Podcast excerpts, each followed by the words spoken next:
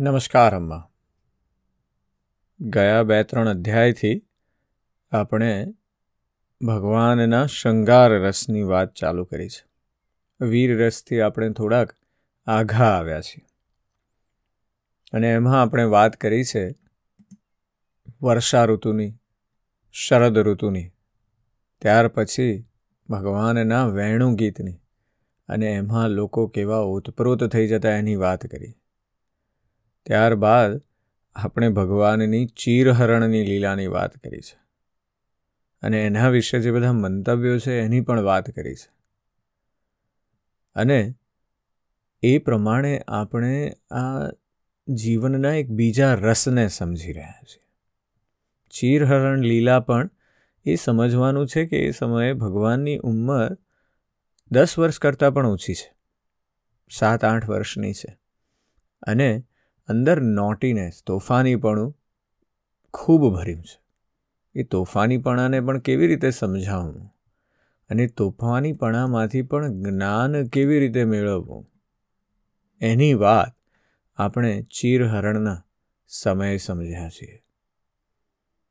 ભગવાન એ બધી ગોપ બાળાઓને સમજાવે છે કે હવે તમે મુગ્ધા અવસ્થામાં આવી ગઈ છો, એટલે હવે નગ્ન થઈ અને નાહવું એ યોગ્ય નથી, શાસ્ત્ર પ્રમાણે. અને એટલા માટે તમારે ધ્યાન એ રાખવાનું છે કે શું કરવું જોઈએ. બીજી વાત એ છે કે કુમારિકાઓએ તો માંગ્યું છે કાત્યાયની મા પાસે કે અમને આ શ્રી કૃષ્ણ જ વર જોઈએ છે. હવે આ બધાની સાથે તો લગ્ન કરવા શક્ય નથી. એટલે શ્રીકૃષ્ણએ કીધું કે હું તમારી પૂજાને સફળ કરીશ. અને એના માટે અત્યારે તમે ઘરે જાઓ, પણ સાવનારી શરદ ઋતુની રાત્રિઓમાં તમે મારી સાથે વિહાર કરી શકશો. અને આ પ્રમાણે શ્રી કૃષ્ણએ વચન આપ્યું છે. વચનબદ્ધ થયા છે, ખાસ કરીને કુમારિકાઓ સાથે. આ તરફ શ્રી કૃષ્ણ અને બલરામ ગાયો ચરાવી રહ્યા છે. ત્યારે ગોપબાળો આવ્યા છે અને એમણે જે વાત કરી છે ત્યાંથી આપણે આજના અધ્યાયની શરૂઆત કરવી છે. ગોપકુમારોએ કહ્યું, નયાનાભિરામ બલરામ, તમે બહુ પરાક્રમી છો. તમે મોટા મોટા દૈત્યોનો સંહાર કર્યો છે. હે અમારા ચિત્તચોર શ્યામ સુંદર, આ ભૂખ પણ અમને બહુ કષ્ટ આપી રહી છે. તેથી તમે બંને અમારી ક્ષુધા શાંત થાય, એવો કોઈ ઉપાય કરો. શ્રી સુખદેવજી કહે છે, પરીક્ષિત, જ્યારે ગોપ બાળકોએ દેવકી નંદન ભગવાન શ્રીકૃષ્ણને આ પ્રમાણે વિનંતી કરી, ત્યારે તેમણે મથુરાની પોતાની ભક્ત બ્રાહ્મણ પત્નીઓ પર અનુગ્રહ કરવા માટે આ પ્રમાણે કહ્યું. મારા પ્રિય મિત્રો અહીંથી થોડે દૂર વેદવાદી બ્રાહ્મણો સ્વર્ગની કામનાથી આંગિરસ નામનો યજ્ઞ કરી રહ્યા છે. તમે તેમની યજ્ઞશાળામાં જાઓ. ગોપકુમારો, ત્યારે ત્યાં જઈને કહેવું કે અમે શ્રીકૃષ્ણ અને બલરામજીના કહેવાથી અહીં આવ્યા છીએ. એમ કહીને તેમની પાસેથી થોડા ભાત ભોજનની સામગ્રી માંગી લાવો. જ્યારે ભગવાને આવી આજ્ઞા આપી, ત્યારે ગ્વાળ બાળકો તે બ્રાહ્મણોની યજ્ઞશાળામાં ગયા અને તેમની પાસે ભગવાનની આજ્ઞા અનુસાર અન્ન માંગ્યું. પહેલાં તેમણે જમીન પર પડીને દંડવત પ્રણામ કર્યા અને પછી હાથ જોડીને કહ્યું, પૃથ્વીના મૂર્તિમાન દેવતા બ્રાહ્મણો, તમારું કલ્યાણ થાવ. આપને વિનંતી છે કે અમે વ્રજના ગોવાળો છીએ.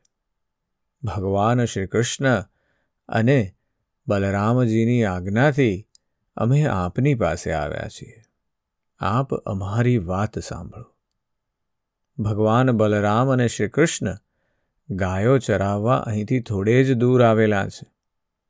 તેમને અત્યારે ભૂખ લાગી છે અને તેઓ ઈચ્છે છે કે આપ લોકો તેમને થોડો ભાત આપો. બ્રાહ્મણો, આપ ધર્મનો મર્મ જાણો છો. જો આપની શ્રદ્ધા હોય, તો તે ભોજનાર્થીઓ માટે થોડો ભાત આપો. સજ્જનો, જે યજ્ઞ દીક્ષામાં પશુબલિ થાય છે, ત્યાં અને સૌત્રામણી યજ્ઞમાં દીક્ષિત પુરુષનું અન્ન ન ખાવું જોઈએ. એ સિવાય બીજા કોઈ પણ સમયે, કોઈ પણ યજ્ઞમાં દીક્ષિત પુરુષનું અન્ન ખાવામાં કોઈ દોષ નથી. પરીક્ષિત, આ પ્રમાણે ભગવાને અન્ન માંગ્યાની વાત સાંભળીને તે બ્રાહ્મણોએ તેના પર કોઈ ધ્યાન ના આપ્યું. તેઓ ઈચ્છતા હતા સ્વર્ગ વગેરેનું તુચ્છ ફળ અને તેના માટે મોટા મોટા કર્મોમાં વ્યસ્ત હતા. સાચું પૂછો તો તે બ્રાહ્મણો જ્ઞાનની દૃષ્ટિએ બાળક જ હતા. પરંતુ પોતાને મોટા જ્ઞાન વૃદ્ધ માનતા હતા.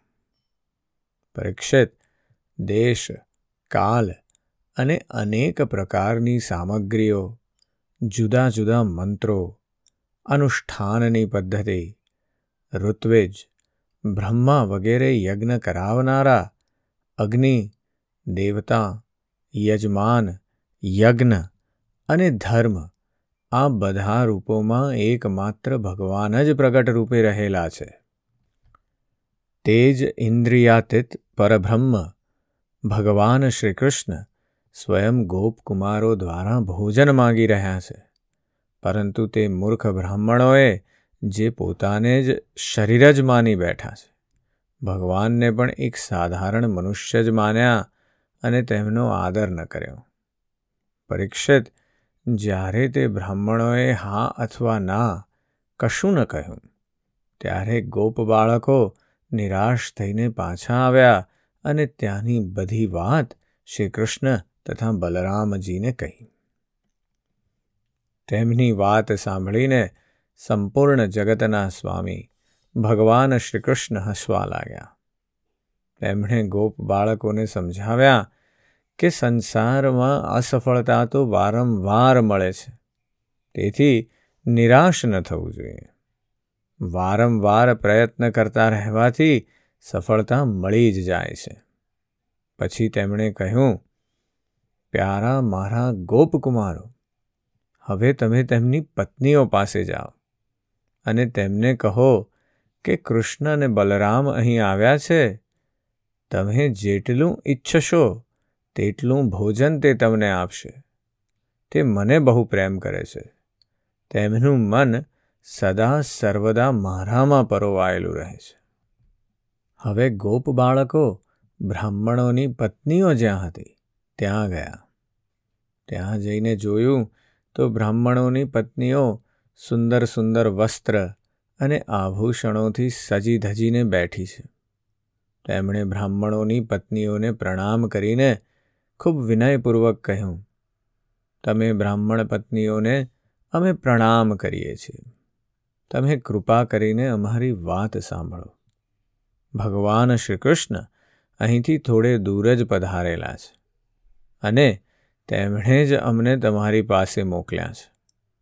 તેઓ ગોવાળિયા અને બલરામજીની સાથે ગાયો ચરાવતા અહીં બહુ દૂર સુધી આવી ગયા છે. અત્યારે તેમને અને તેમના મિત્રોને ભૂખ લાગી છે. તમે તેમના માટે કંઈક ભોજન આપો. પરીક્ષિત, તે બ્રાહ્મણ પત્નીઓ ઘણા દિવસથી ભગવાનની મનોહર લીલાઓ સાંભળતી હતી. તેમનું મન ભગવાનમાં મગ્ન થઈ ચૂક્યું હતું. તેઓ હંમેશા એ વાત માટે ઉત્સુક રહેતી હતી કે કોઈ પ્રકારે શ્રીકૃષ્ણના દર્શન થઈ જાય. શ્રીકૃષ્ણના આવવાની વાત સાંભળતા જ તેઓ અધીરી બની ગઈ. તેમણે વાસણોમાં બહુ સ્વાદિષ્ટ અને પૌષ્ટિક ભક્ષ્ય, ભોજ્ય, લેહ્ય અને ચૌષ્ય ચારે પ્રકારની ભોજન સામગ્રી લઈ લીધી તથા ભાઈ બંધુ પતિ પુત્રોના રોકવા છતાં પોતાના પ્રિયતમ ભગવાન શ્રીકૃષ્ણ પાસે જવા માટે નદીઓ સમુદ્ર પાસે જાય એમ ઘેરથી નીકળી ગઈ. કેમ ન જાય? ન જાણે કેટલા દિવસથી પવિત્ર કીર્તિ ભગવાન શ્રીકૃષ્ણના ગુણ, લીલા, સૌંદર્ય, માધુર્ય વગેરેનું વર્ણન સાંભળી સાંભળીને તેમણે તેમના ચરણો પર પોતાનું હૃદય ન્યોછાવર કરી દીધું હતું. બ્રાહ્મણ પત્નીઓએ જઈને જોયું કે યમુના કિનારે નવી નવી કૂંપણોથી શોભતા અશોક વનમાં ગોવાળોથી ઘેરાયેલા બલરામજીની સાથે શ્રીકૃષ્ણ આમ તેમ ફરી રહ્યા છે. તેમના શરીર પર સોનેરી પિતાંબર જળહળી રહ્યું છે. ગળામાં વનમાળા લટકી રહી છે. મસ્તક ચિત્રામણ કરી રાખ્યું છે. નવી નવી કૂંપણોના ગુચ્છ શરીર પર લગાડીને નટ જેવો વેશ બનાવ્યો છે. એક હાથ પોતાના સખા ગોપ બાળકના ખભા પર રાખ્યો છે અને બીજા હાથમાં કમળનું ફૂલ નચાવી રહ્યા છે. કાનોમાં કમળના કુંડળો છે. કપોલ પર વાંકડિયા વાળની લટો ઝૂલી રહી છે અને મુખ કમળ મંદ હાસ્યથી પ્રફુલ્લિત છે. પરીક્ષિત અત્યાર સુધી પોતાના પ્રિયતમ, શ્યામસુંદરના ગુણ અને લીલાઓ પોતાના કાનોથી સાંભળી સાંભળીને તેમણે પોતાના મનને તેમના જ પ્રેમના રંગે રંગી નાખ્યું હતું. તેમાં જ ડૂબાડી દીધું હતું. હવે નેત્રોના માર્ગે તેમને અંદર લઈ જઈને ઘણી વાર સુધી તેઓ મનોમન તેમનું આલિંગન કરતી રહી. અને આ પ્રમાણે તેમણે પોતાના હૃદયની બળતરા શાંત કરી. જેમ જાગ્રત અને સ્વપ્ન અવસ્થાઓની વૃત્તિઓ, આ હું અને આ મારું એવા ભાવથી બની રહે છે. પરંતુ સુષુપ્તિ અવસ્થામાં તેના અભિમાની પ્રાજ્ઞને પ્રાપ્ત કરીને તેમાં લીન થઈ જાય છે અને તેની બધી બળતરા મટી જાય છે. પ્રિય પરીક્ષિત, ભગવાન બધાના હૃદયની વાત જાણે છે. બધાની બુદ્ધિઓના તે સાક્ષી છે. તેમણે જ્યારે જોયું કે આ બ્રાહ્મણ પત્નીઓ પોતાના ભાઈ બંધુ અને પતિ પુત્રોના રોકવા છતાં બધા સગા સંબંધીઓ અને વિષયોની આશા છોડીને મારા અને માત્ર મારા દર્શનની લાલસાથી જ મારી પાસે આવી છે. ત્યારે તેઓ હાસ્યભર્યા મુખ કમળથી કહેવા લાગ્યા, ભગવાને કહ્યું, મહાભાગ્યશાળી દેવીઓ, તમારું સ્વાગત છે. આવો, બેસો, કહો, અમે તમારું શું સ્વાગત કરીએ? તમે બધા મારા દર્શનની ઈચ્છાથી અહીં આવ્યા છો. એ તમારા જેવા પ્રેમપૂર્ણ હૃદયવાળાઓ માટે યોગ્ય જ છે. એમાં સંદેહ નથી કે સંસારમાં પોતાના સાચા હિતને સમજવાવાળા જેટલા પણ બુદ્ધિમાન પુરુષ છે, તેઓ પોતાના પ્રિયતમ જેવો પ્રેમ મારી સાથે કરે છે અને એવો પ્રેમ કરે છે જેમાં કોઈ પ્રકારની કામના હોતી નથી. જેમાં કોઈ પ્રકારનો પડદો, સંકોચ, ગુપ્તતા, દુવિધા અથવા દ્વૈત નથી હોતું. પ્રાણ, બુદ્ધિ, મન, શરીર, સ્વજન, સ્ત્રી, પુત્ર અને સંપત્તિ બધી સાંસારિક વસ્તુઓ જે આત્માના સંબંધથી જ પ્રિય લાગે છે. તે આત્મારૂપ મારા વિના બીજો કયો પદાર્થ વધારે પ્રિય હોય? તેથી તમારું આવવું યોગ્ય જ છે હું તમારા પ્રેમનો આદર કરું છું. હવે તમે મારા દર્શન કરી લીધા છે. હવે તમારી યજ્ઞશાળામાં પાછા જાઓ.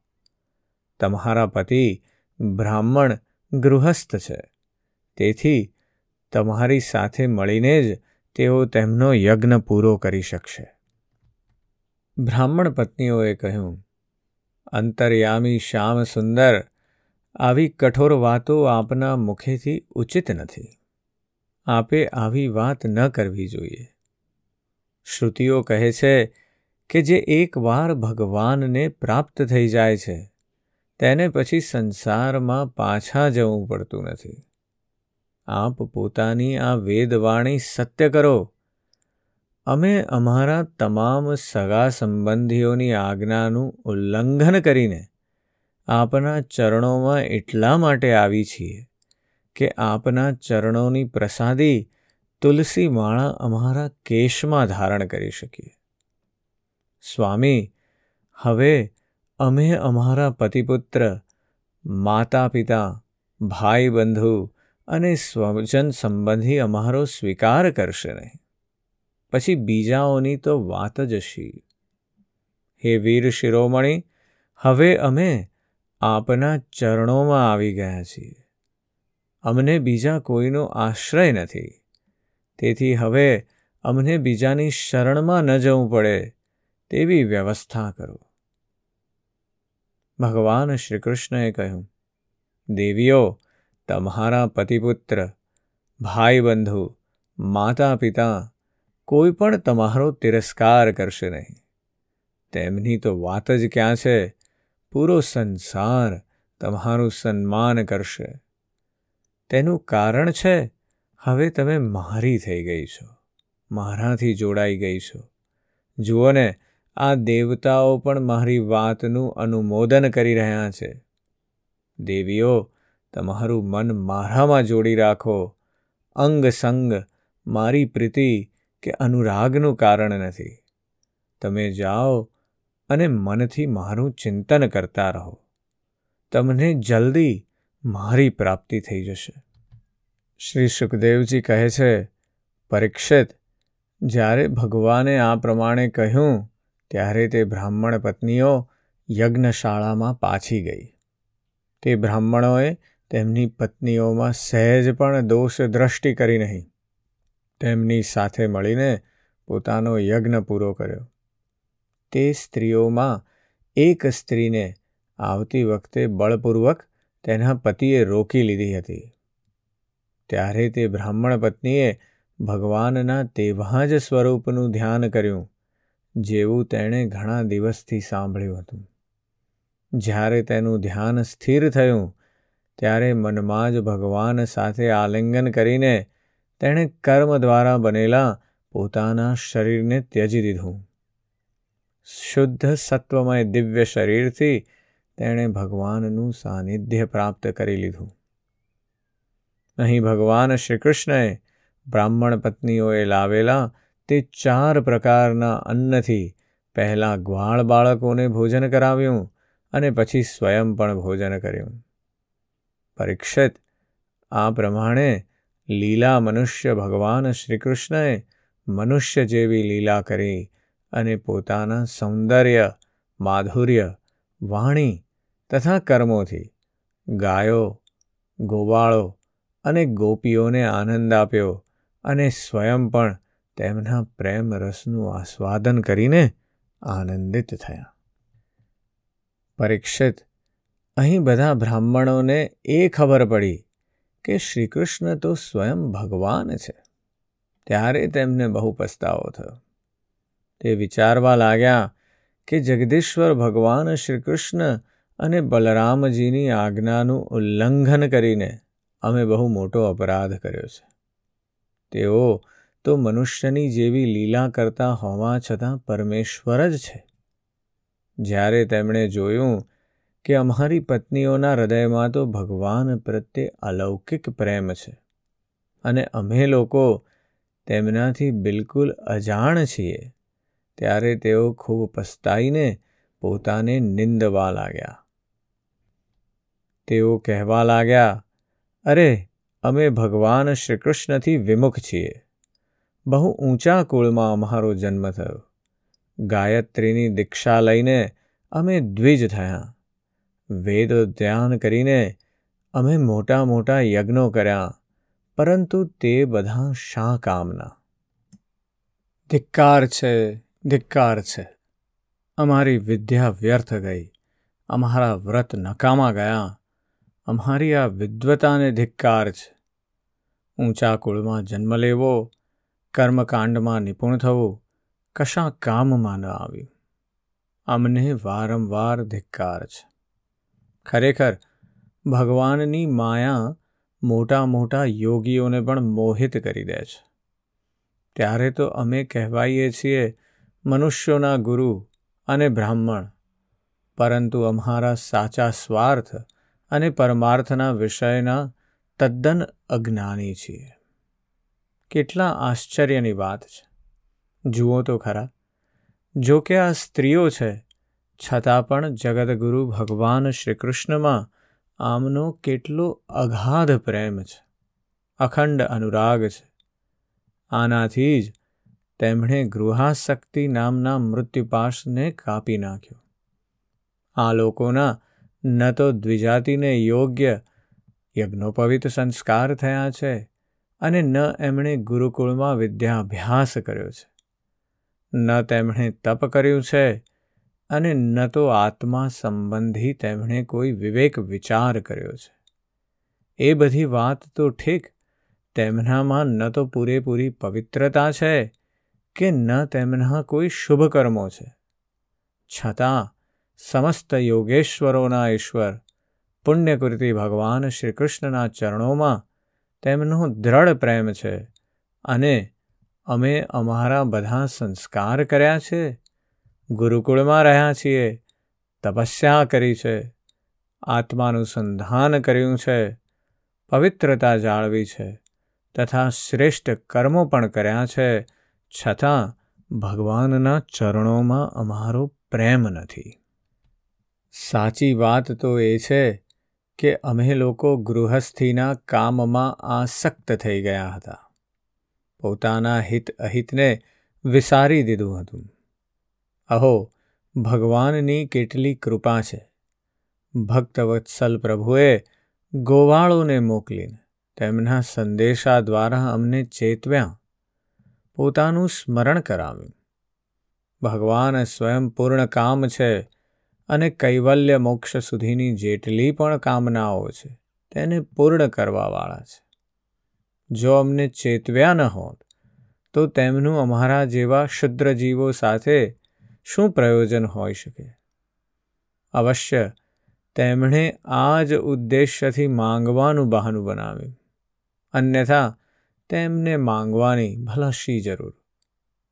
સ્વયં લક્ષ્મી બીજા બધા દેવતાઓને છોડીને અને પોતાની ચંચળતા, ગર્વ વગેરે દોષોનો પરિત્યાગ કરીને નિરંતર તેમના ચરણોનો સ્પર્શ પ્રાપ્ત કરવા માટે સેવા કરતી રહે છે. તેવા પ્રભુ કોઈની પાસે ભોજનની યાચના કરે? એ લોકોને મોહિત કરવા સિવાય બીજું શું હોઈ શકે? દેશ, કાળ જુદી જુદી સામગ્રીઓ, તે તે કર્મોના વિનિયોગ માટેના મંત્રો, અનુષ્ઠાનની વિધિ, ઋત્વિજ, અગ્નિ, દેવતા, યજમાન, યજ્ઞ અને ધર્મ બધું જ ભગવાનનું સ્વરૂપ છે. તે જ યોગેશ્વરોના પણ ઈશ્વર ભગવાન વિષ્ણુ સ્વયં શ્રીકૃષ્ણના રૂપમાં યદુવંશીઓમાં અવતર્યા છે. આ વાત અમે સાંભળી હતી, પરંતુ અમે એટલા મૂર્ખ છીએ કે તેમને ઓળખી ન શક્યા. આ બધું છવા છતાં પણ અમે ધન્ય થઈ ગયા છીએ. અમારા અહોભાગ્ય છે. ત્યારે તો અમને આવી પ્રત્નીઓ પ્રાપ્ત થઈ છે. તેમની ભક્તિથી અમારી બુદ્ધિ પણ ભગવાન શ્રી કૃષ્ણના અવિચળ પ્રેમમાં યુક્ત થઈ ગઈ છે. પ્રભુ, આપ અચિંત્ય અને અનંત ઐશ્વર્યોના સ્વામી છો. શ્રી કૃષ્ણ આપનું જ્ઞાન અપાર છે. આપની માયાથી જ અમે મોહિત થઈ રહ્યા છીએ અને અમે કર્મોની જાળમાં ભટકી રહ્યા છીએ. અમે આપને નમસ્કાર કરીએ છીએ. હે આદિપુરુષ, ભગવાન શ્રી કૃષ્ણ, આપ અમારા અપરાધને ક્ષમા કરો. કારણ કે અમારી બુદ્ધિ આપની માયાથી જ મોહિત થઈ રહી છે અને અમે આપના પ્રભાવને જાણી ન શકનારા અજ્ઞાની છીએ. પરીક્ષિત, તે બ્રાહ્મણોએ શ્રીકૃષ્ણનો તિરસ્કાર કર્યો હતો. તેથી તેમને પોતાના અપરાધની સ્મૃતિ થતાં ભારે પશ્ચાતાપ થયો અને તેમના હૃદયમાં શ્રીકૃષ્ણ બલરામજીના દર્શનની પણ ઉત્કટ ઈચ્છા થઈ. પરંતુ કંસના ભયથી તેઓ તેમના દર્શન કરવા જઈ ન શક્યા. વ્યાસજી અહીં આપણને બે વાત જરૂરથી સમજાવે છે. પહેલું તો ભક્તિ જે છે એ જ્ઞાનથી પર છે. જ્યારે આપણી અંદર જ્ઞાન હોય, ત્યારે આપણે તર્ક કરવા માંડીએ છીએ. અને તર્ક આપણને કોઈ પણ દિશામાં લઈ જાય. જરૂરી નથી કે સાચી દિશામાં જ લઈ જાય. પણ તર્ક આપણને જે દિશામાં લઈ જાય ત્યાં જનરલી એવું હોય કે આપણને સાચી દિશામાં ન પણ લઈ જાય. જેવું આ બ્રાહ્મણો સાથે થયું છે. ભગવાન ખુદ માગી રહ્યા છે. પણ એ પોતાના કર્મકાંડમાં એટલા બધા ડૂબેલા છે કે જોઈ જ નથી શકતા. જ્ઞાનનો પડદો લાગી ગયો છે. ઘણીવાર જ્ઞાન તમારા પડદા ખોલી દે અને ઘણીવાર જ્ઞાન તમારા પડદા ઢાંકી પણ દે. અને એવું થયું છે. પણ ભક્તિ એક એવી અદ્ભુત શક્તિ છે કે એમાં જ્ઞાનનો કોઈ મતલબ જ નથી. માત્ર ભગવાન તરફની એ સંપૂર્ણ નિષ્ઠા છે અને એ એ બ્રાહ્મણ પત્નીઓમાં છે. એ બ્રાહ્મણીઓએ સાંભળ્યું ગોપબાળો સાથે કે ભગવાન માગી રહ્યા છે. તો કોઈ કર સાથે રોકાય નહીં. નીકળી જ પડી. અને આ બહુ મહત્વની ઘટના છે. આપણે આ જ સમજવાનું છે કે આપણે પણ આવી જ નિષ્ઠા સાથે જ્યારે કોઈ માંગવા આવે ને, ત્યારે આપવાની તૈયારી દેખાડી શકીએ. બાકી જેમ કીધું છે કે તેરે માંગન બહોત હૈ, મેરે ભૂપ હજાર. એવી જ રીતે અહીંયા આપણે ક્યાંક મર્મ ચૂકી ના જઈએ. ધ જોય ઓફ ગિવિંગમાં સતત વિચાર અને મંથન કરતા રહીએ. આજે બસ આટલું જ. જય શ્રી કૃષ્ણ.